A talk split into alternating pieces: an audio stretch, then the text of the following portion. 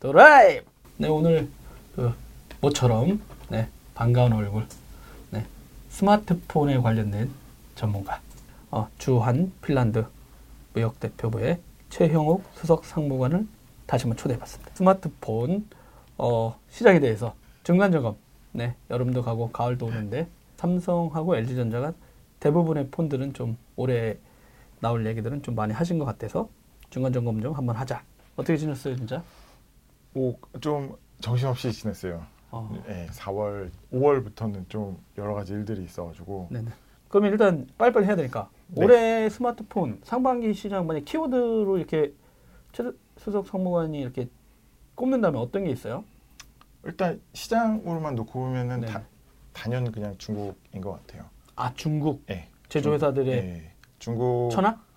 중국 부각? 스마트폰 회사들의 부각이 아무래도 이제 가장 큰 키워드라고 할수 있을 것 같고요. 네. 삼성이랑 뭐 애플은 이미 작년에 나왔는데 네. 삼성만 놓고 봤을 때는 이제 안정화. 예, 근데 효용성이 없는 안정화라는 생각이 좀 안정화가 뭐예요?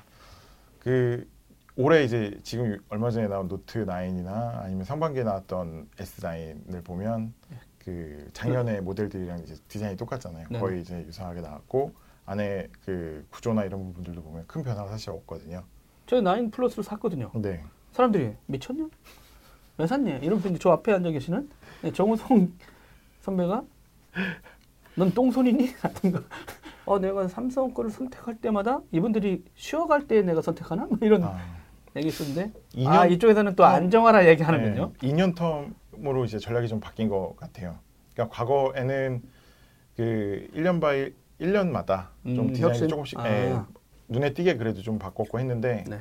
그뭐 배터리 사태도 좀 있었고 하면서 그 내부적으로 좀 피로도가 좀 많이 높아진 것 같고요. 신규 개발이라는 부분들에 대해서 음. 그리고 아무래도 폰을 개발을 하려면 그 폰 자체에 들어가는 여러 가지 부품이나 기술들의 개발이 빨리빨리 따라줘야 되는데 그렇죠. 그렇죠. 그런 부분들이 뭐 최근 이제 꽤 정체가 된 시기거든요. 음. 그러다 보니까 삼성 입장에서도 뭐 소비자들이 원하는 것처럼 해마다 굉장히 뭐 놀랄만한 제품들을 하기에는 굉장히 좀 피로도도 높았고 놀랄 아무래도- 만한 제품이 있었나요? 뭐 이제 과거에 갤럭시 S1 정도는 그냥 10년 전 얘기를 하시네. 오- 옴니아에서 갤럭시로 때는 어 그때 딱 한 번 있었다는 얘기입니까 그러면? 나름 나름 이제 어 그땐 진짜 혁 최고 네, 혁신이었죠. 시- 시장을 선도하는 제품. 네네. 예, 안드로이드의 거의 유일한 아 그러면 일단 올해 키워드 아 일단 뭐니 해도 그냥 중국 중국 중국이라고 보면은 수 예. 왜 중국이라고 말씀을 드렸냐면 네. 음, 다른 때보다 올해 중국 업체들이 틀린 부분은 일단은 기존에는 뭐 화웨이를 제외하고는 네. 대부분 이제 중국 내 아니면 중화권 정도까지밖에 그 시장을 안 Great China 넓혔었거든요. 예. 네, 화교들이 경제권을 갖고 있는 예, 지역 동남아 굉장히 지역 이제 좀 예, 네. 쉽게 접근할 수 있었는데 네. 올해는 뭐 오포도 그렇고 유럽이나 뭐 미국 샤- 쪽? 예, 샤오미도 그렇고 뭐. 화웨이는 사실 불발이 되긴 했지만 어쨌든 미국 그리고 음. 이제 서유럽 이쪽으로 본격적으로 본인들이 진출을 하겠다고 했고 그리고 실질적으로도 보면 조직이 갖춰졌어요. 아, 예, 이전까지는 사실은 뭐 그 중국 내부에서 아시에 그뭐 중국이나 아니면 뭐 근처에 있는 데에서 그냥 살짝 뭐 음. 이제 아. 뭐 같이 건드리는 정도였는데 네네. 지금 보면 오포 같은 경우도 영국이나 이런 쪽에다가 뭐 세일즈 마케팅 그리고 현지화 개발 여러 가지 이제 오피스를 setup을 해놨고요. 아 예, 샤오미 같은 경우도 지금 보면은 그 유럽 쪽에 그 오피스를 셋업을 해놓은 상황이기 때문에 그런 부분들을 봤었을 때는 일단 중국 업체들의 글로벌 진출이 시작이 됐다. 음. 예, 어 근데 실제 보면은 원래 그 삼성전자라든가 네. LG전자 특히 삼성전자 같은 경우도 북미 시장에서는 옛날에 일반 폰 할 때도 초기 스마트폰 나오기 전에는 그렇게 잘 뚜렷, 뚜렷한 그 폰 업체로 두각은 나타내지 못했지만 유럽 시장은 엄청 공략하셨었잖아요. 네, 삼성전자 그렇게 하고 그러다 거기에서 이제 완전 노키아 완전 거의 따라잡는 스타일로 통신사들의 마음도 사고 소비자들도 하다가 그러다 이제 스마트폰에서 완전 역전시키면서 이제 여기까지 온 것 같은데 어떻게 보면 중국 회사들이 뭐 정치적인 미중 그 무역 전쟁 때문에 화웨이는 AT&T 하려고 했다가 야 네, 죽을래? 그래가지고 그냥 트럼프 때문에 야씨 그럼 안 하면 철수할게 막 이런 얘기까지 나오는 마당에 마당인데 일단 유럽은 먼저 가자 그러면 그런 쪽으로 가다 보니까 영국이나 프랑스나 독일 쪽에서 이제 되게 공략이 들어갔겠네요. 그러면 일단은 과거 대비해서 시장 상황이 바뀐 게 아, 그 우리나라나 미국 같은 경우는 음.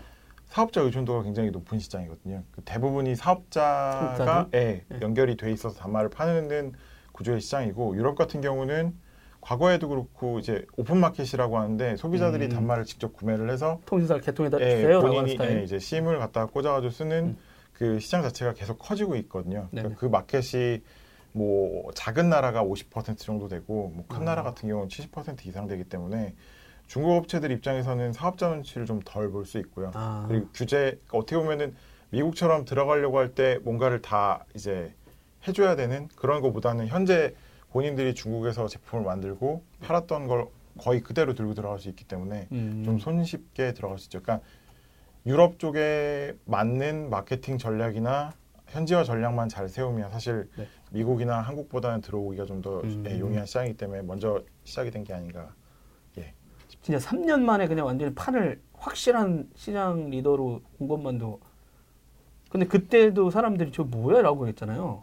중국 시장을 왜 저 사람들 자꾸 얘기해 했는데 이제 불과 3년 만에 그때 당시는 예, 특히나 그때는 이제 또 오포비보라는 회사는 잘 거의 보일 때 예, 모를 때였고요. 뭐 샤오미나 화웨이 같은 경우는 뭐 이름이 워낙 유명하니까 이제 뭐 뭐 좀 알려지긴 했었는데 사실 내부에 있었을 때는 2008년부터 계속 이제 들여다봤었고 음.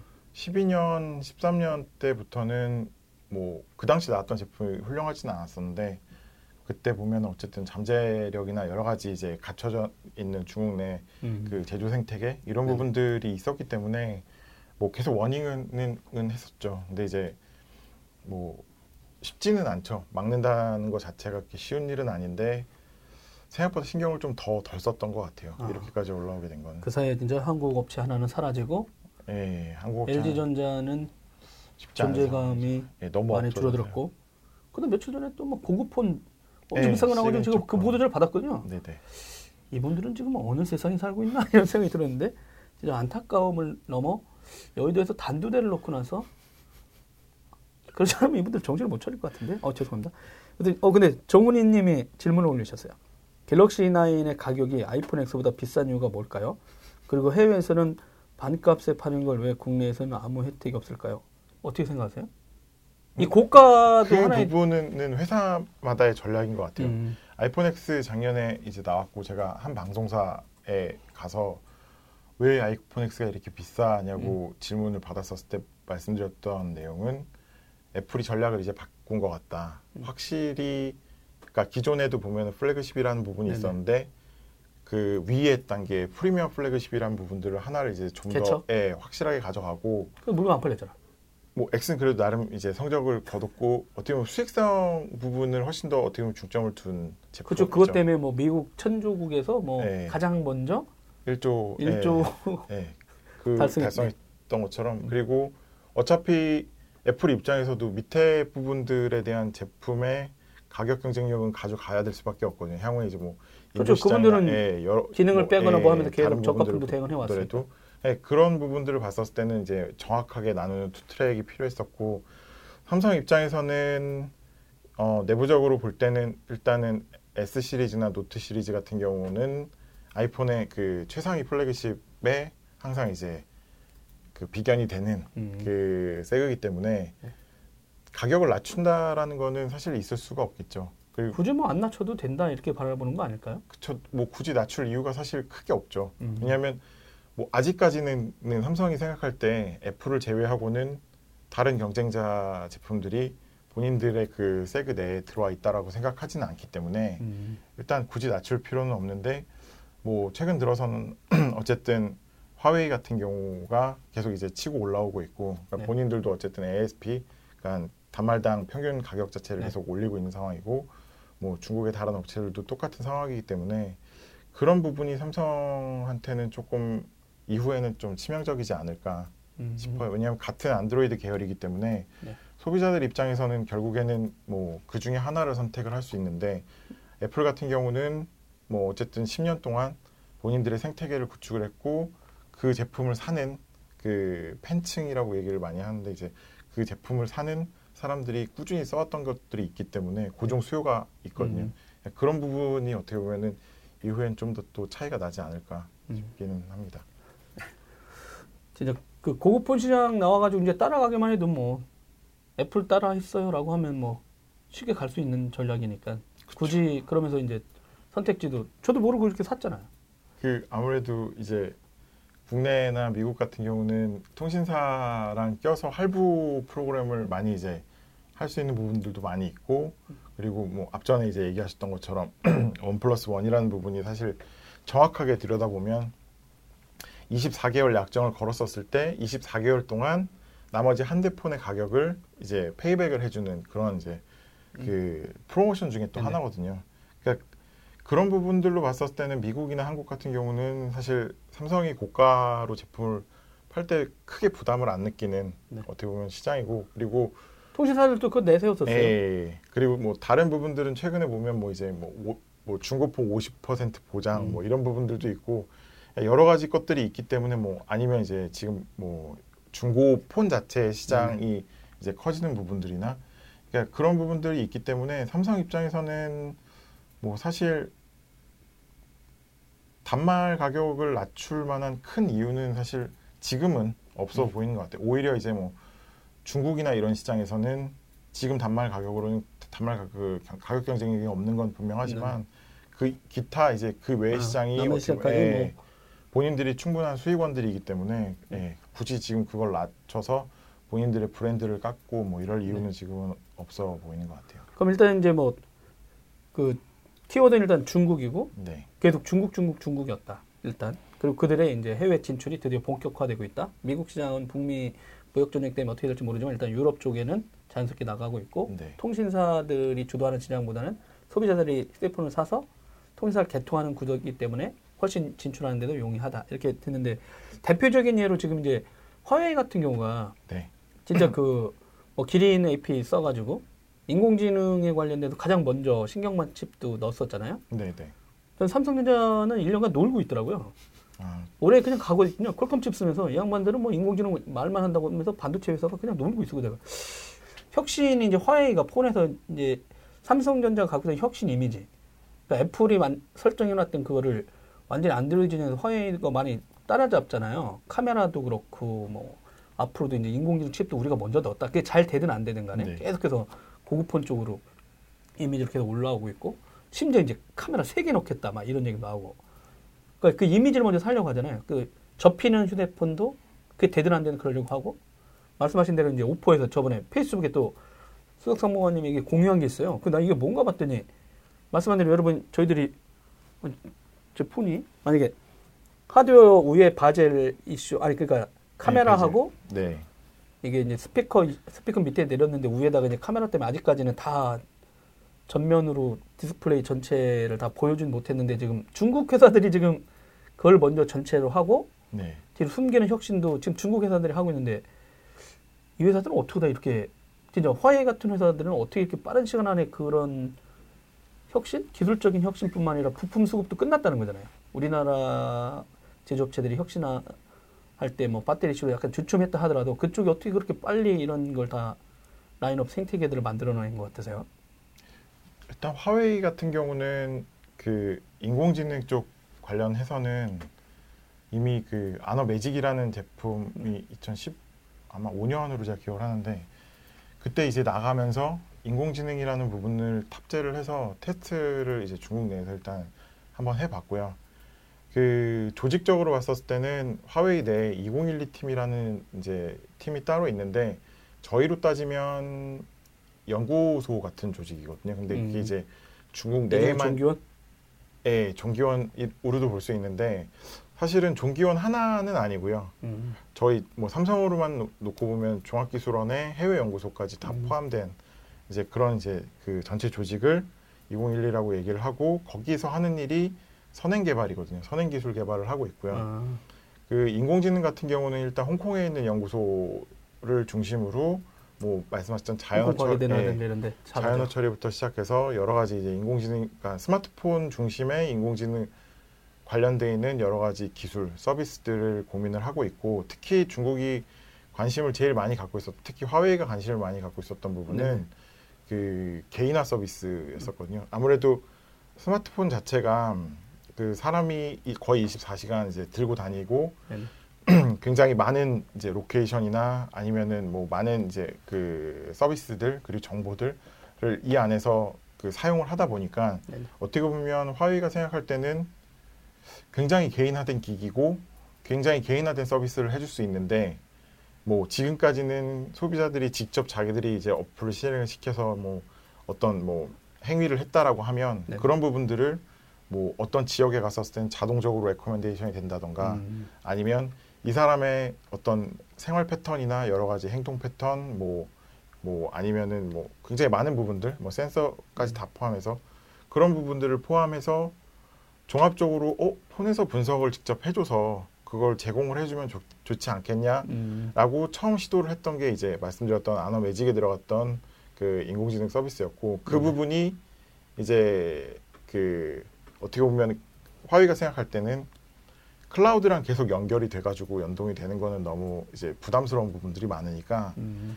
폰 자체에서 해결할 수 있는 데이터는 폰 자체에서 해결을 하자. 애플도 그렇게 가고 예, 있었고 각 국가별 이슈도 예, 있었으니까 개인정보 이슈들은. 예, 그러니까 이제 그런 부분들을 처리하기 위해서 어떻게 보면 이제 자체적으로 갖고 있던 이제 그 하이실리콘에서 만든 기린이라는 이제 그 AP의 그 인공지능 유닛을 이제 탑재를 하기 시작을 한 거였고요. 음. 지금 보면은 굉장히 뭐 굉장히 뭐 어떻게 보면 발전이 돼 있는 건 아닌데 네네. 지금 화웨이 폰들 보면은 그런 부분들을 계속 강조를 하고 있거든요. 네네. 개인화된 서비스, 개인화된 어떤 이제 recommendation을 줄 수 있다. 음. 이런 부분들을 하고 있고 그 사진 관련해서는 네. 굉장히 뭐 중국 업체들 입장에서는 디폴트로 그쵸, 얘기를 엄청 하는 것. 같아요. 예, 네. 그냥 제일 기본적인 것 같아요. 그러니까 네. 뭐 사진을 찍을 때 뭐 최적화된 뭐 음. 어떻게 보면은 해상도 아니면 이제 그, 그 어떻게 보면 필터를 맞춰준다 뭐 네. 이런 부분들은 뭐 라이카하고도 이- 예, 적용하고 이미 뭐 그거는 굉장히 일반적인 부분이기 때문에 뭐 요번에 이제 노트 9에서 그런 부분들을 강조를 하긴 하셨는데 그건 조금 이제 너무 많이 떨어진 사실 보면 뭐 음. 구글도 뭐 작년에 이미 얘기한 그렇죠. 내용이었고요.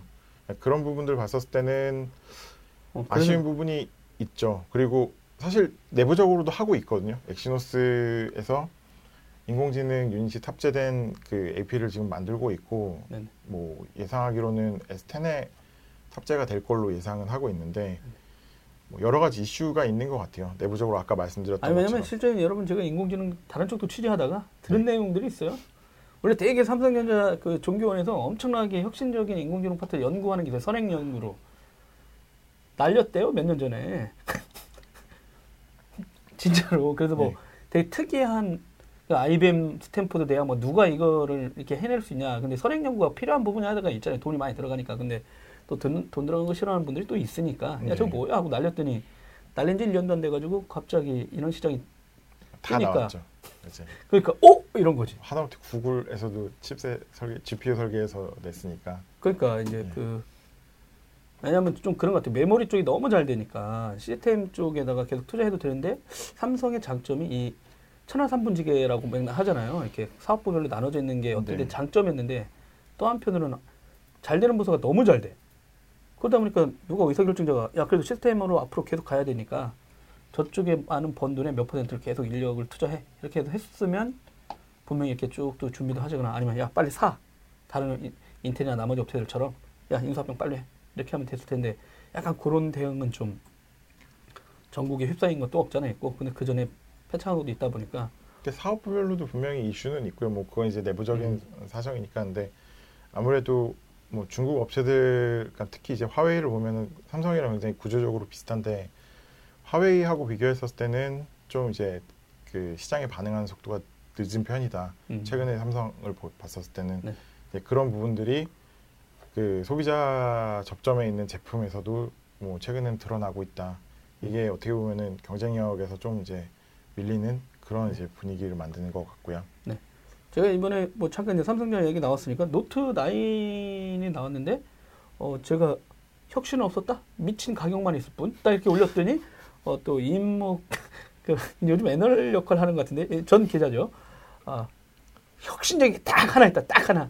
좀 이따 알려주겠다 하더니 포트나이트다. 이랬는데 아, 예. 사실 여러분들이 그 행사를 봤는지 모르겠지만 그 고 사장님이 막 발표할 때 별로 사람들이 뜨뜻미지근해요. 그런데 갑자기 포트나이트 들어간다니까 사람들이 우와 하는 게 보여. 그 사람들이 아 그러니까 나도 그렇긴 했었는데 어 그러다 바로 제가 전화했거든요. 그 게임 회사한테. 아, 근데 네. 봤더니 그 게임 회사는 한국에서 기자간담회를 했더라고요. 음. 어 도현님은 요즘 보도 자료 안 봤나요? 아 제가 취재를 안 했어요. 해가지고 하다가 그 어떻게 된 거냐 했더니 이 회사는 원래 오픈마켓을 했다 우리는 구글 플레이를 한 게 아니고 또 스팀도 쓰지 않는다. 그러니까 우리가 직접 서비스를 런칭하고 서비스를 다 하고 있다. 그러다 보니까 이제 어, 삼성전자의 게임 런처 라고 별도 이제 게임을 런칭하는 그 서비스가 있잖아요. 거기에 먼저 간다 했더니 또 삼성도 단순히 포트나이트 말고라도 되게 다양한 게임 회사들을 얘기했고 네. 뭐또 이어져 나오는 거긴 하지만 음악 서비스를 갑자기 스포티파이를 갑자기 네.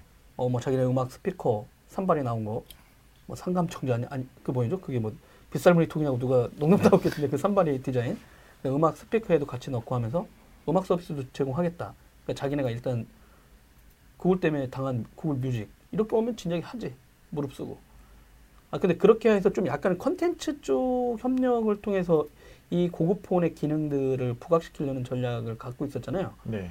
보시기에 이런 독자적인 약간 이제 하이엔드 게임을 처리하는 디바이스에 대한 어떤 고급스러움을 강조하기도 했는데 보시기에도 그런 시장이 있어요? 사실 이 부분은 조금 그 애매한 부분이 좀 있는 것 같아요. 그러니까 포트나잇을 그 베타 서비스를 이제 삼성에서 먼저 냈다. 프로모션적으로는 분명히 어떻게 보면 관심을 받을 만한 부분이긴 하거든요. 근데 네. 이제 소비자 입장에서는 그쵸, 굳이 베타 서비스를 음. 100만 원이 넘는 돈을 주면서 한 달 먼저 쓰겠다고 이제 하겠냐. 이제 그런 부분들에 대한 부분이 분명히 있을 것 같고요. 일정 일부는 뭐 이제 내부적으로 봤었을 때는 그 게임폰에 대한 이슈도 분명히 있거든요. 음. 게임폰에 그렇죠. 대한 이슈도 있고 그 아마 작년 정도였나에 그 고동진 사장님 그 발표회를 잘 기억하신 분이 계시다면 내부적으로 삼성이 관심이 있어 하는 부분 중에 하나가 바로 게임이랑 GPU에 대한 퍼포먼스를 올려, 네. 올리는 부분이에요. 그렇죠. 결국에는 그게 이제 게임하고 연동이 되는 부분인데 실질적으로 그 퍼포먼스는 올려놨었어도 그 보면 그걸 갖고 이용을 해서 뭔가를 이제 사용을 할 수 있는 부분들을 여태까지 내놓은 건 하나도 없거든요. 음, 하드웨어적으로는 했지만 예, 실질적으로는 컨텐츠 예. 업체들과 뭔가의 긴밀한 협력 없었죠. 없었는데 오히려 보면 이번에 뭐 네다섯 개 쏟아졌거든요. 네. 그러니까 이제 그런 부분들을 어떻게 보면은 거의 1년 가까이 이제 작업을 해서 아. 이제 얘기를 한 거고 다른 한편으로는 또 어떤 측면이 있냐면 일단은 뭐 아주 직접적으로 제가 봤었을 때 관련은 없는 것 같은데 네. 중국 시장을 들여다보면 최근에 가장 이슈되는 부분 중에 하나가 게임폰이거든요. 음. 모바일 게임 시장 자체가 굉장히 커지고 그 모바일 게임을 하기 위한 high performance 폰에 대한 네네. 수요가 굉장히 늘고 있는 네. 상황인데 네. 삼성은 지금까지 이제 다른 업체들 같은 경우는 게임 전용 폰, 뭐 샤오미 같은 경우도 블랙샤크를 냈던 것처럼 준비를 하고 있었는데 삼성은 그런 부분들이 전혀 관심이 없었거든요. 그러니까 내부적으로 판단 할 때는 아 오히려 하이엔드 시장에 있었음에도 불구하고 네 내부적으로 판단할 때는 그냥 기존에 나가는 플래그십을 게임폰으로도 포지셔닝을 하는 게 어떻겠냐라는 의견도 음. 있다라고 들었기 때문에 아무래도 뭐 노트 이번에 나온 건 또 대화면이고 램 사양도 6기가 8기가가 들어가 있으니까 그런 쪽으로 어떻게 보면 또 홍보를 하기 위해서 네네. 이제 그 제품 포지셔닝을 한 게 아닌가 싶고요. 일단은 중국 자체로만 놓고 봤었을 때는 뭐 예, 게임폰 시장 자체가 뭐 하다못해 징동이나 이런 데에서도 네네. 사업자들한테 아예 그 폰에 대한 specification, 그러니까 그 사양, 사양 조건을 주고 이거 이상으로는 만들어 주세요라고 하는 게 음. 있는데 그게 대부분 보면 뭐 램이 6기가 이상, 네. 뭐 6기가에서 8기가 그리고 메모리는 128기가 이상. 아 뭐 어떻게 보면 가지들이 있거든요. 어차피 시장이 바뀌고 고급 하이엔드 시장으로 가는 마당에 네. 게임 쪽은 어차피 어 앞으로 모바일 게임이 되게 그래픽도 화려해지고 디스플레이 기술도 계속 받쳐주고 배터리 용량도 점점점 이렇게 하다 보니 네. 아예 그냥 게임기 살 닌텐도 그거를 살 사람들이 이거 사면 되겠다 이런 식으로도 갈수 있겠네요. 충분히 그것도 가능성이 예, 있는 시장 결국엔 컨텐츠 문제라고. 생각하고요. 뭐 닌텐도 스위치를 저도 집에서 하고는 네. 있는데 결국에는 컨텐츠 문제거든요. 뭐 예를 들면은 뭐 슈퍼마리오나 닌텐도 음. 스위치에만 전용으로 제공되는 여러 가지 컨텐츠를 네네. 뭐 삼성에서 게임 전용으로 해서 뭐 런칭을 한다. 음. 많이 사 그때는 정말 많이 살것 아. 같아요. 예, 그런 류의 서비스가 네. 나온다면 저도 궁금한 게 있는데 정그로 박사가 GPU 자체 개발 이게 언론에도 자주 나왔잖아요. 삼성전자 AP 팀에서 할 때 항상 이슈가 이제 그래픽 처리하는 거를 자체적으로 해낼 수 있을 거냐.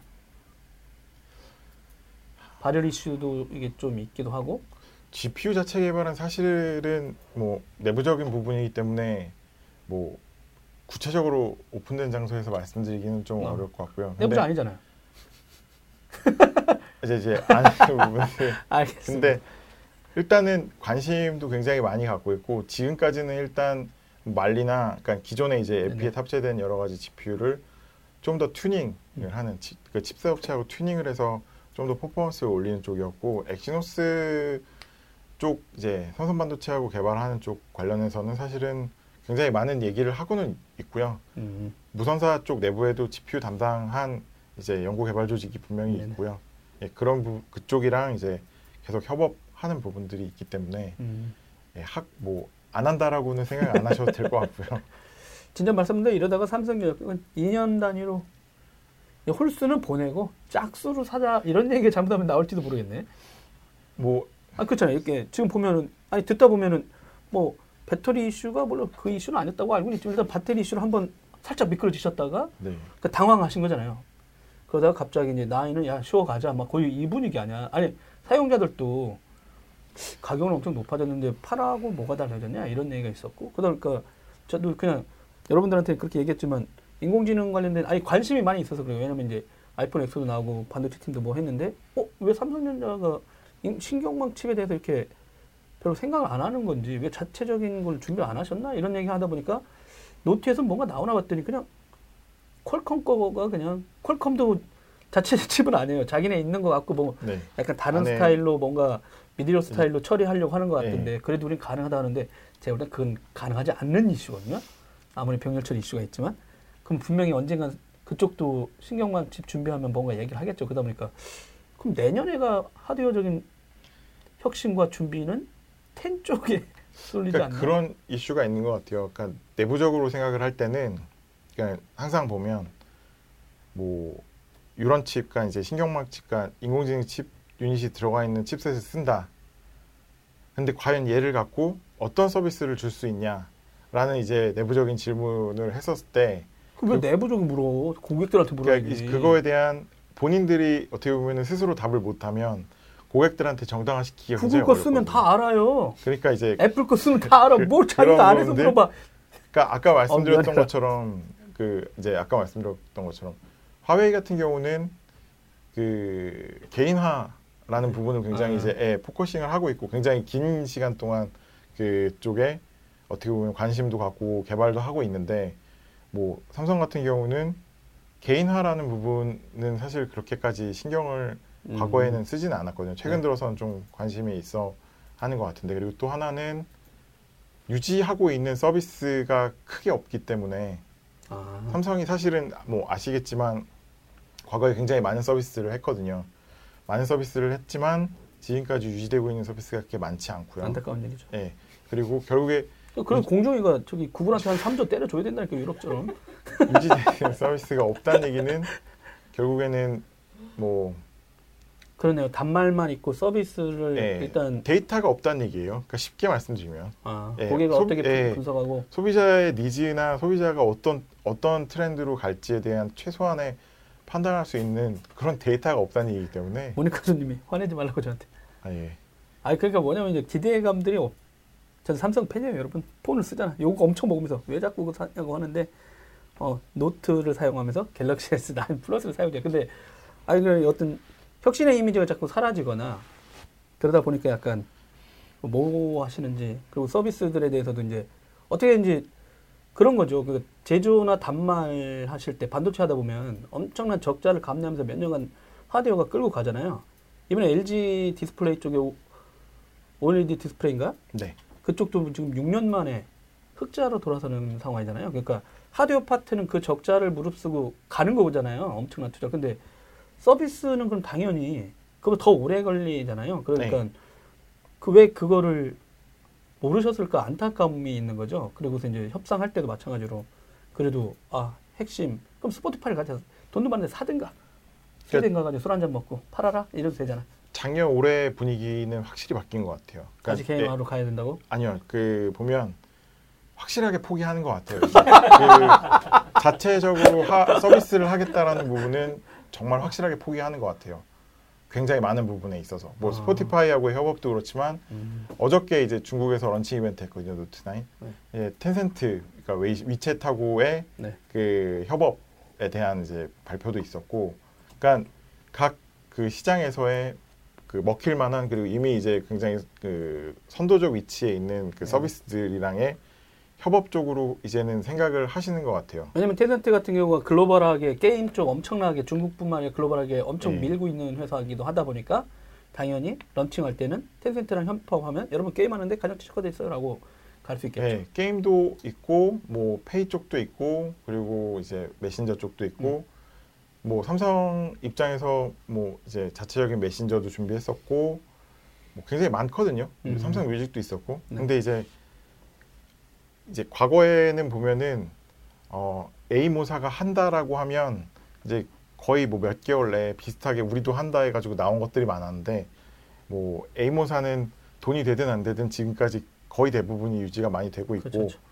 뭐 삼성 같은 경우는 이제 가다가 끝이고 뭐 가다 끝이고 여러 가지 이제 그것도 또 이슈가 있는데 이제 그러다 보니까 아예 이제는 그냥 우리 DNA는 안 돼 이런 거는 뭐 있는 분들하고 협력하자 있는- 차라리. 예, 그게 더 효율적인 것 같다라고 이제 아예 돌아서신 것 같고요. 네. 차라리 단말을 더 잘 만들자.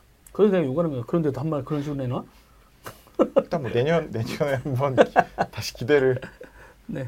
어, 김조한 이사가 스포티파이 인수하려면 50조 정도 든다고. 삼성한테 50조는 껌껌 아닙니까? 쌓아놓은 돈이 얼만데? 그렇죠. 돈은 많죠. 돈 많다니까. 뭐 돈은 많죠. 엄청난 회사예요. 무차입 경영에 뭐 삼성은 돈은 많습니다. 아, 협력이 효율적입니다. 저도 동감합니다. 네. 아, 그래서 또 좀 다른 이슈긴 한데, 어, 요즘 진짜 그 단말기 업체들이 다 개인 비서, 네. 그리고 삼성전자도 빅스비. 날씨 어떠냐고 나갔다가 소나기가 오더라고요. 맑고 화창해요. 라고 그냥 나갔더니 소낙비. 그래서 제가 아, 아열대로 바뀌는 이 날씨는 안 되겠구나라고 했더니 어, 떤 분이 그거는 저기 기상청한테서 정보를 받기 때문에 걔도 어쩔 수 없어. 이런 얘기를 하는데 여튼지 간에 이제 빅스비도 이제 세- 계속 서비스는 지금 삼성전자도 내놓고 있고 자기네 일단 CS도 그 얘기는 했어요. 저도 또 이제 현장에 있긴 있었는데 그리고 이번에 이제 드디어 인공지능 스피커를 내놓고 있고 스포티파이 서비스를 내재화시키고 그러면서 이제 assistant 시장에 이렇게 뛰어들고 있잖아요. 이 서비스에는 되게 올인하고 있잖아요. 단말기 업체들마다 이 개인 비서, 인공지능 삼성 입장에서는 뭐 안 하면 구글 걸 쓸 수밖에 없기 때문에 예, 돈 본인- 받으면 되잖아요. 제가 그랬거든요. 빅스비에다가 MS 걸 넣어준지, 알, 알렉사를 넣어주든지, 야, 니네 돈 내. 그럼 앉아서 돈 버는 거잖아. 이거 워키토키처럼. 그 그치, 서비스가 훨씬 낫지 않을까라고 했는데 아무도 내부에서는 받아들이지 않으셨나 봐요. 왜냐하면 이제 그 이쪽 부분 같은 경우는 그 엄청 중요하지, 지금. 그쵸 굉장히 중요한 부분이고 네. 데이터를 쌓아가고 있는 입장이고 하다 보니까 음. 이게 뺏기면 네. 뭐 정말 없죠. 정말 마지막 남은 하나? 거의 아니 사실 근데 이것도 좀 느낌 늦었죠. 늦, 뭐 근데 이제 늦었지만 그, 그래도 그나마 뭐뭐 지금이라도 좀 해볼 만한 그리고 삼성 같은 경우는 이제 단말도 있는데 나머지 가전 제품들도 음, 많이 네. 있잖아요. 그러니까 사실 어떻게 보면 잘만 엮었으면 네네. 훨씬 잘 만들어진 그 생태계. 예, 뭐 인공지능 생태계, 뭐, 음. 뭐 홈, 홈 서비스 이런 부분들을 만들 수 있, 있었음에도 불구하고 뭐 최근에서야 사실 이게 이제 나오고 있는 상황이니까 음. 뭐 안타깝죠 그것도. 아, 그러니까 이 대목에서도 계속 그러니까 늦었지만 포기하지 말았으면 하는 거예요. 포기하지는 않을 것 같아요. 뭐 예를 들면 그럴 수는 있을 것 같아요. 어, 무선 사업부가 빅스비를 포기를 해도 네. 가전 사업부나 TV 사업부는 간다. 어, 얼마 못 뽑으려는 건데, 거긴. 아니 뭐 그렇, 그렇긴 한데, 그러니까 이제 그런 유의 것들의 형태가 만들어질 수는 있을 것 같아요. 아 근데 이제 진짜 그 그런 그 단말기 업체들끼리 이 논쟁 음성 인터페이스 할 때 중국 업체들은 좀 어때요? 왜냐하면 중국은 클라우드 업체들이 하거든요. 알리바바도 하고 텐센트도 말씀하신 대로 하고 근데 과연 화웨이라든가 오포비보 같은 회사들이 이런 음성 assistant 시장에 중국 단말 회사도 또 들어오고 있는지가 궁금해요. 아직까지는 그렇게 활발하지는 않아요. 음. 예, 중국 업체들 같은 경우는 뭐 지금 저희가 생각하는 것처럼 그 뭐 이제 뭐 아 일단 자기는 단말에서 확실한 그러니까 자리를 잡는 게 먼저다. 부분이냐면 음성 인식을 해서 피드백을 주는 거는 어렵다고 생각하지 않거든요. 음. 예, 그 부분보다는 아까 말씀드렸던 나머지 개인들이 되니까. 갖고 있는 데이터를 얼마나 효과적으로 이제 개인한테 음. 그 서비스를 제안을 하고 네네. 뭐 아니면 어떤 기능들을 제안을 하고 할 수 있는지에 대한 어떻게 보면은 단순히 지금 저희가 생각하는 비서가 너무도 이제 앞전에 그냥 빅스비 아니면 뭐 뭐 뭐 Hi 시리 뭐 이런 식 뭐 시리야 뭐 이런 식으로 해가지고 뭐 날씨 물어보고 이런 부분들이 너무 머리에 박혀 있어서 그런데 중국 애들이 생각하는 인공지능은 단순히 뭔가를 말로 주고받고가 아니고요 정말 실질적으로 하잖아요. 예, 실질적으로 택시 운전할 때도 그렇고. 소비자 예, 소비자들이 정말 benefit을 받을 수 있는 부분 쪽으로 더 지금 고민을 하고 있기 때문에 음. 오히려 더 무섭다고 봐야죠. 아. 예. 근데 중국은 알리 클라우드라든가 이런 쪽에서 워낙 하고 있고 네. 그래도 어제 뭐 내일 저희가 또 다른 클라우드 방송에서 얘기를 하긴 하겠지만 어저께 미국에서 그게 발표됐어요. 그러니까 구글의 인공지능에 대응하려고 원래 아마존하고 마이크로소프트하고 되게 협력하고 있었는데 둘이 코타나하고 알렉사가 이제 상호 호환성 테스트 그러니까 상호 호출도 하고 알렉사를 갖고 코타나에서 할 수 있었던 MS 오피스에 대한 작업 이거를 이제 알렉사한테도 그걸 하게 하겠다. 음. 그러다 보니까 이제 되게 이제 미국은 워낙 구글이 강세로 치고 나가니까 인공지능을 치고 나가면서 이제 클라우드도 약했는데 실제 그러면서 들어오고 있거든요. 그러다 보니까 일단 엄청 잘하고 있는 회사들이 일단 두 개를 먼저 붙여서 생산성 쪽하고 개인 쪽 시장 물건 주고받는 것도 하겠다라고 해- 얘기도 나오고 있어서 혹시 중국은 또 이제 단말 업체들이 어떻게 하는지 좀 궁금했어요.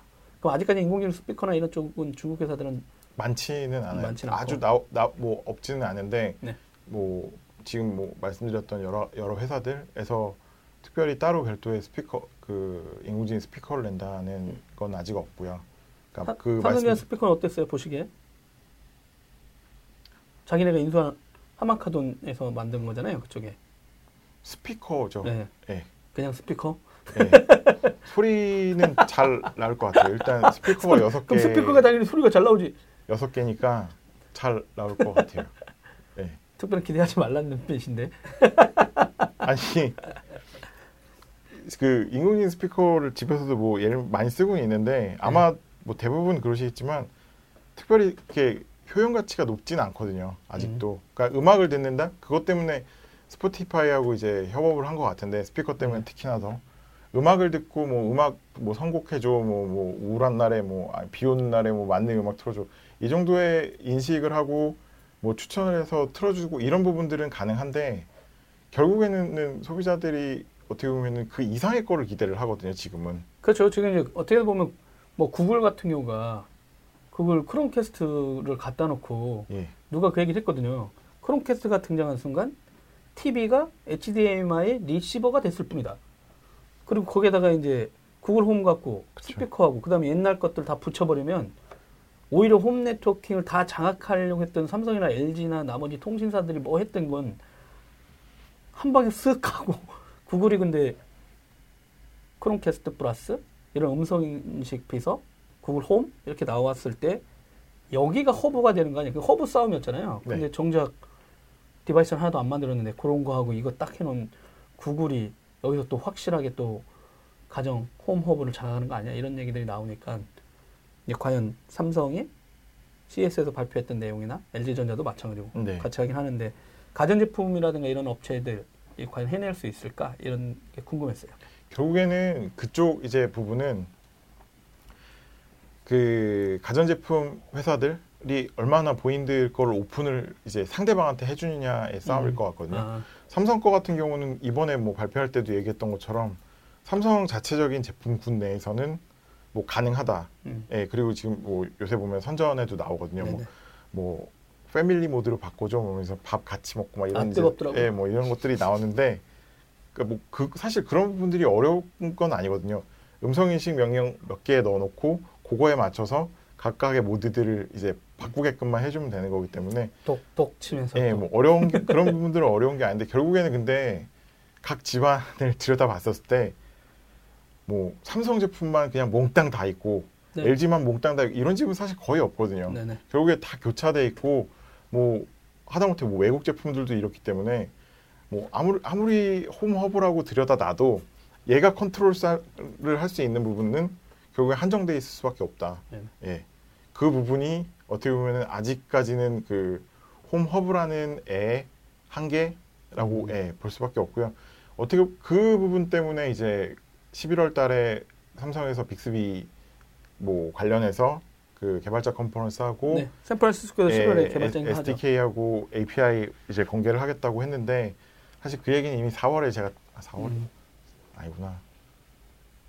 CES 6월에 나왔을 때도 들었어요, 약간 6월에. 그 얘기는 있었어요. 네. 왜냐면 이제 삼성을 일단 독자적으로 한번 가겠습니다. 이 얘기를 계속 했고 빅스비 어떻게 했는지 그 자기네가 1년에 쏟아내는 device 종류가 장난이 아니다. 그러니까 아니, 저희도 그거 보니까 그래 그냥 괜히 주눅 들지 말고 그냥 가보긴 해라 이런 얘기 했었고 이제 LG전자는 없으니까 네. 안에서 하시긴 하지만 인공지능 쪽 하긴 하지만 이쪽은 일단 시장에서 가장 강력한 플레이어들 그 아마존하고도 협력했고 이미 근데 올해 CES에서는 이제 구글 쪽하고 발표됐지만 실제 내부에서는 또 아마존 클라우드 엄청 써요 AWS 발표장에 삼성 분들 요즘 안 나오고 LG전자 분들이 나와 그래서 얘기를 해 그러다 보니까 저분들은 구글하고 친한 줄 알았더니 또 클라우드 인프라는 또 AWS 쓰시네 막 이렇게도 하고 근데 여기는 또 되게 다양한 현실적인 방안을 하겠다라고 하는 게 있었다 보니까 뭐 LG전자는 일단 다양하게 협력하겠다. 열린 LG. 네. 어 근데 삼성은 아직까지 이건 핵심이니까 우리가 일단 갔다가 나중에 열어 두지 않는다라고 생각하시는 것 같아요.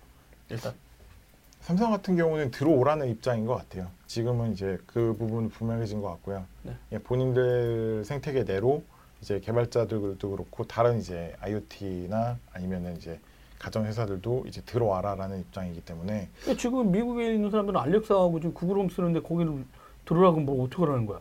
그러니까 이제 그게 관건인 거죠. 상호- 성공을 할 수 있는 성공을 할지 말지에 대한 아, 1.0 때도 사실 뭐 그 빅스비를 선전하면서 가장 큰 장점이라고 하는 게 음성으로 폰에 있는 다양한 어플리케이션을 컨트롤할 수 있다였잖아요. 음. 뭐 예를 들면 뭐 이 상태에서 뭐 카카오톡을 열어가지고 누구한테 뭐 문자를 보내는데 어떤 사진을 붙여서 뭐 보낸다든가 이런 부분들을 손 하나 안 대고 이제 할 수 있다라는 게 컨셉이었는데 음. 결국에 그때도 말씀드렸지만 그걸 성공을 시키려면 어플리케이션을 개발하는 예, 개발사들이 본인들 걸 다 열어줘야 되거든요. 아. 근데 과연 그게 그게 이제 삼성이 생각하는 것처럼 쉬운 일인가? 근데 음. 그건 예, 좀 더 지켜봐야 되지 않을까. 네. 아, 네. 5G 얘기를 잠깐 해보시죠. 네. 5G들이 나오면 단말 가격이 더 높아질까요?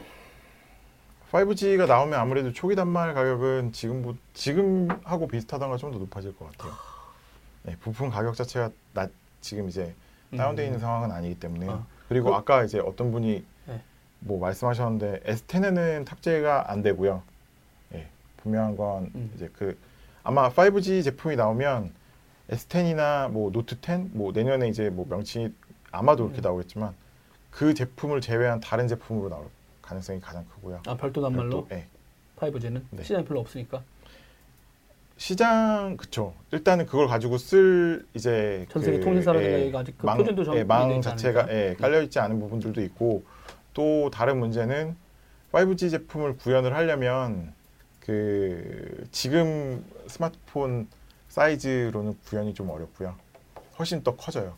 아, 왜냐하면 지금 이 단말에 들어가 있는 거는 4G까지의 안테나. 의 부분이 들어가 있는데 5G가 들어가게 되면 5G를 지원하는 이제 안테나의 트랜시버나 이런 부분들이 네. 별도 부품이 또 들어가야 되거든요. 그리고 이제 5G는 아무래도 그 주파수 대역이 높다 보니까 어떻게 보면 5G 때 나오는 단말은 스마트폰이라고 보기보다는 진짜 multi device 개념이 강력한 computing 기능이 들어갔다고 보는 게 낫겠네요, 차라리. 그래픽 카드도 그럴 거고 어차피 영상 traffic도 영상이 메인 주가 될 거고 말씀하신 대로 지금 하이엔드 게임 처리하느라고 계속 가고 있는 와중에 그러면 아예 그냥 말은 스마트폰인데 어떻게 보면 네. 엄청난 개인 게임기면서 멀티미디어, 예, 아무래도 그, 그, 그 부분은 단말 회사보다는 아무래도 컨텐츠 회사 쪽 이슈가 좀 더 크긴 아. 한데 멀티미디어 쪽 관련돼 있는 부분들이 지금보다 훨씬 더 각광을 받을 부분 분명히 맞고요. 어. 그럼 마지막 질문입니다. 이번에 실제는 구글 I/O 하면서 네. 구글이 이제 뭐 새로운 단말 픽셀 같은 거에 대해서 새로운 제품을 내놓지는 않았잖아요. 네. 근데 운영 체제에 대해서는 되게 이제 인공지능 이슈를 되게 강조한 내용을 많이 했고 얼마 전에 이제 기자들한테도 이제 글로벌하게 release 블로그를 통해서 이제 release 얘기했고 그다음에 이제 이달 말에 8월 20일 경에 나올 거 아니냐 이런 얘기들이 나왔었는데 오히려 그때 이제 최욱 성무관도 진짜 안드로이드 P에 대해서 진짜 주목할 필요가 있다. 더 중요하다 지금. 근데 많은 분들이 이제 운영 체제가 이제 아니 단말도 10년 되니까 예전에 막 이거 뭐야 하고 다, 다 저도 외우다가 요즘은 업그레이드 해주면 그냥 고마울 뿐이고 그렇죠. 애플하고 좀 다른 것 같아요. 안드로이드 인형 해주면 그냥 고마울 뿐이야. 막 이런 생각이 들어요. 애플은 계속해서 하는 범위가 되게 넓긴 한데 이번에 P 쪽에는 진짜 AI 이슈가 되게 많은데 왜 이 P 시리즈 파이 더 주목해야 되는지 좀 간단히 말씀해 주세요. 어, 기존의 기존의 안드로이드가 갖고 있는 여러 가지 이제 무거운 문제들 음. 그런 부분들을 좀 이제 해소를 하려고 했던 일단 버전이고요. 음. 그런 부분 때문에 일단 P 자체가 갖고 있는 퍼포먼스가 이제 상, 그 향상이 되는 거. 그렇죠. 예. 근데 그거보다 일단 더 훨씬 중요한 부분은 뭐 P 차이가 그, 컴- 그 구글 알 때도 얘기했지만 인공지능 부분이 생활화돼 있는 예, 그걸 지원을 하겠다는 때? 예. 그래. 결국에는 아까 똑같이 말씀 음. 개인화거든요, 이것도. 예, 그러니까 구글도 생각하고 있는 게 본인들의 안드로이드 OS를 통해서 그리고 안드로이드 OS에 탑재되어 있는 여러 가지 서비스들이 결국에는 각각의 소비자들의 여러 가지 행동 패턴이나 뭐 생활상 이런 부분들을 인식을 할 수 있다는 부분이 있기 때문에 그걸 통해서 좀 더 나은 서비스, 좀 더 좋은 어떻게 보면은 뭐 그 서비스들 이런 부분들을 제안을 해줄 수 있다 라는 음. 부분이기 때문에 사실 기존의 거하고는 좀 이제 그. 예, 한 단계 많이 업그레이드된 제품이라고 보여지고요. 문제는 뭐 구글 그 노트 같은 경우는 아직까지 뭐 업그레이드 이 계획이 없기 때문에 아마 내년 정도 되지 않을까 싶기는 하지만 근데 아시, 나오는 시점이 애매하다. 삼성 입장에서 보면. 사실 예전 같은 경우는 보면 그 이 정도의 발표면 미리 폰 미리 받아서 예, P를 그렇죠. 탑재한 첫 번째 제품이다 입니다라는 부분을 이제 예, 쇼잉을 했었거든요. 그게 아, 그리고 어차피 지네가 직접 하니까 이제 구글은 그럴 필요가 없어졌나 보죠. 뭐 그런 부분도 있지만 관계 부분이 좀 더 이제 중국 회사들하고. 예, 아무래도 이제 삼성하고의 관계가 과거 대비해서는 좀 이제 이제 구글이 좀 소원해진 음. 예, 그런 부분들이 있기 빼먹을 때문에 만큼 다 빼먹었다 이거죠. 그쵸. 예. 그리고 이제 삼성 입장에서도 과거 대비 지금은 이제 구글에 대한 의존도를 좀 더 낮추려고 음. 노력을 더 많이 하고 있기 때문에 네. 뭐 충돌나고 있는 서비스들도 굉장히 많이 있고 이제 그런 부분들이 이제 구글이 생각할 때는 과거는 삼성을 제외한 대안이 없었다라 그러면 지금은 중국 회사들이 예, 있으니까. 충분히 있기 때문에 그리고 또 이제 구글 입장에서 보면 이제 지금 검열 문제. 저 순다 피차이가 그 구글 공산당이 원하는 검색을 해주겠다고 하면서 지금 준비 중이거든요. 네. 어차피 다시 중국에 들어가면 뭐 중국 시장에서는 뭐 중국 회사들 지금 잘하고 있는 회사들하고 구글 서비스가 다 들어갈 수 있다 이렇게 생각하니까 아마 뭐 저장은 애플처럼 당신네들 데이터 센터에다 해줄게 이럴 수도 있죠. 직접 클라우드 안 해도 되니까. 그러다 보면 엄청 큰 파트너가 중국 시장에 그러니까 자기네 가지 못했던 강력한 시장이 생긴다고 보면 어 그리고 나서 다른 데 진출해도 유럽에 진출해도 협력을 할 테니까 구글 네. 서비스는 그러니까 말씀하신 대안이 엄청나게 잘 된 것 같습니다. 안타까운 일이죠. 근데 이제 그게 있었어요. 저기 순다 피차이가 얘기하면서 그 영국 회사 그 AI 회사 알파고 할 때 네. 인수했던 회사 있잖아요. 예, 그 회사가 인공지능을 배터리 최적화로 들어갔었더라고요. 근데 예. 그러니까- 원래 그거 데이터 센터에도 먼저 적용했었어요. 그다음에 약간 구글 내부에서 미국에 있는 인공지능 팀들이 하는 일과 그 아, 이름이 갑자기 왜 그 사람 딥마인드. 예, 딥마인드들 걸 이제 강력한 분인데 이 사람들이 이제 항상 사- 배터리 이슈가 가장 강력하니까 사용자들한테는 그러면서 계속 그거를 돌린 것 같아요 몇 년 동안 지금 픽셀도 만들어 놓고 하면서 네. 그러면서 아 인공지능을 여기다 접어놔가지고 다른 회사들보다 훨씬 더 동일한 배터리 용량임에도 더 강력하게 애플리케이션들을 보면서 더 활용할 수 있게 하는 거 보고 야 여기 두개 다 갖고 있구나. 그러니까 이게 결국에는 말씀드린 게 봄이도. 그 개인화라는 부분이 그러니까 소비자가 그러니까 배터리 세이브 같은 경우도 소비자가 그 폰을 사용을 할 때 많이 쓰는 부분이 있고 적게 그렇죠. 쓰는 부분이 있고 이제 뭐 어떤 조도 환경이나 이런 부분에서 화면을 좀 더 밝게 해야 되고 뭐 낮춰야 되고 이런 부분들이 네. 있거든요. 지금까지는 뭐 설정이라든가 센서를 달아서 거. 아. 했는데 그것 갖고도 어떻게 보면은 그 낭비되는 배터리들이 많다라고 판단을 한 거고 이번에 이제 그 P에는 네. 딥마인드에서 만든 그 adaptive 배터리가 이제 들어가는 거고요. 그 부분이 어떻게 보면은 내부에 탑재되어 있는 인공지능이라고 보시면 되겠죠. 예, 그런 그 하나하나의 것들이 결국에는 이 이후에는 그 소비자들이 이 스마트폰을 사- 뭐 사용하고 어디를 가고 하는 여러 가지 것들에 대한 데이터를 결국에 gathering을 해서 그렇죠, 그렇죠. 좀더 나은 이제 생활 음. 그 상태나 아니면은 뭐 서비스나 이런 부분들을 제공을 하겠다라는 게 구글의 뭐 궁극적인 목적이기 때문에 네. 굉장히 사실 어떻게 보면은 중요한 시작이라고 보여지는 예, 음. 그 버전입니다. 근데 의외로 역으로 보면 구글은 그러다가 발목 잡힐 수 있어요. 왜냐면 데이터 주권 이슈하고 유럽하고 데이터, 이제 아 진짜 그 예. 이슈가 있거든요. 그러니까 애플의 접근법은 어차피 여기다 떨구잖아요 폰에다가 지금 네. 화웨이도 접근법으로는 애플을 따라가는 것 같긴 하고 근데 구글은 일단 다 넣고 자기네 클라우드 쪽으로 다 가져가는 구조인데 일단 국내 클라우드 들어와 있지 않고 어 유럽은 당연히 있긴 한데 나라별로 만약에 니네도 우리 센터에 들어와 있지 않으면 이거 못 가져간다 이런 이슈들이 나올 수 있어요. 최근 분위기로 보면 전반적으로 그러니까 IT 업체들이 요구했던 전반적인 데이터의 한쪽으로 자기네 데이터들의 집중화가 요즘 추세랑 안 맞아요.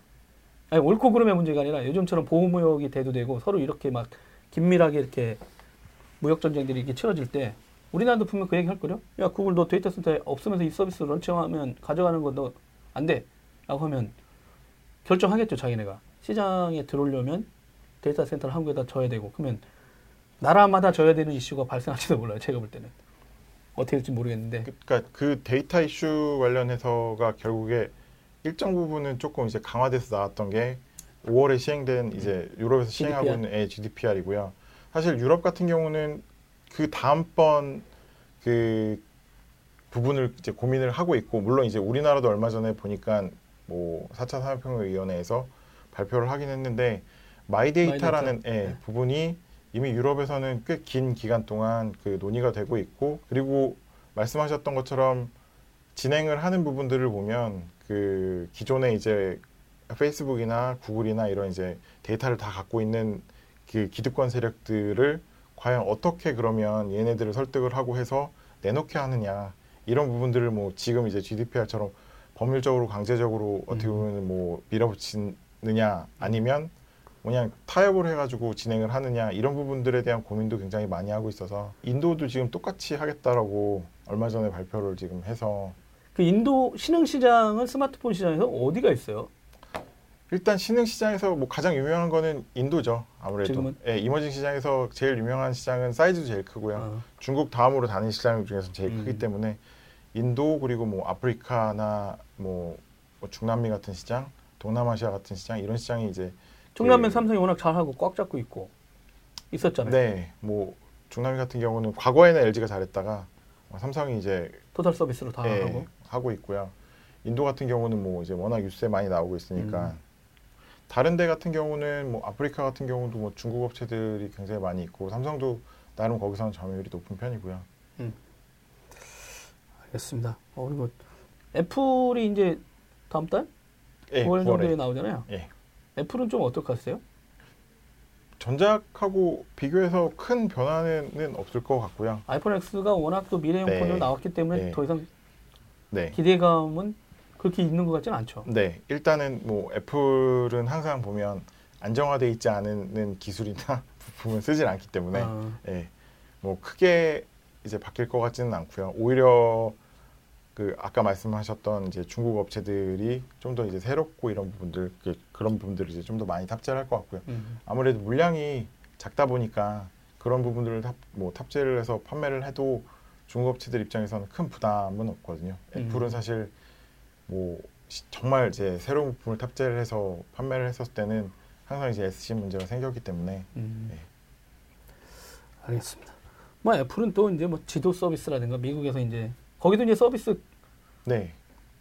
최근에는 뭐 하나씩 하나씩 계속 예.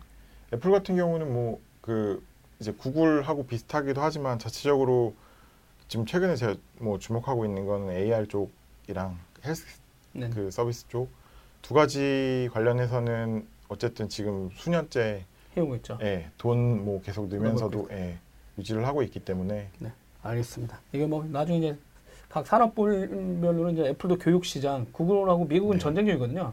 헬스케어 시장에서도 그때 그 생태계 만들겠다고 플랫폼도 내놨는데 그건 한국에 못 들어오니까 한국은 전혀 이슈도 안 되고 있고 하나 하나가 되게 중요한 내용이었는데 그래도 뭐 대충 건들 건 건드려 봤네. 너무 제가 공격적으로 질문해가지고 죄송해요. 너무 난감한 입장이 되지 않기를. 네, 이것도 보고 삼성자 분들이 저희가 뭐야 막 이러겠네. 아, 뭐별 내용 아- 얘기를 안 했기 때문에 네. 예.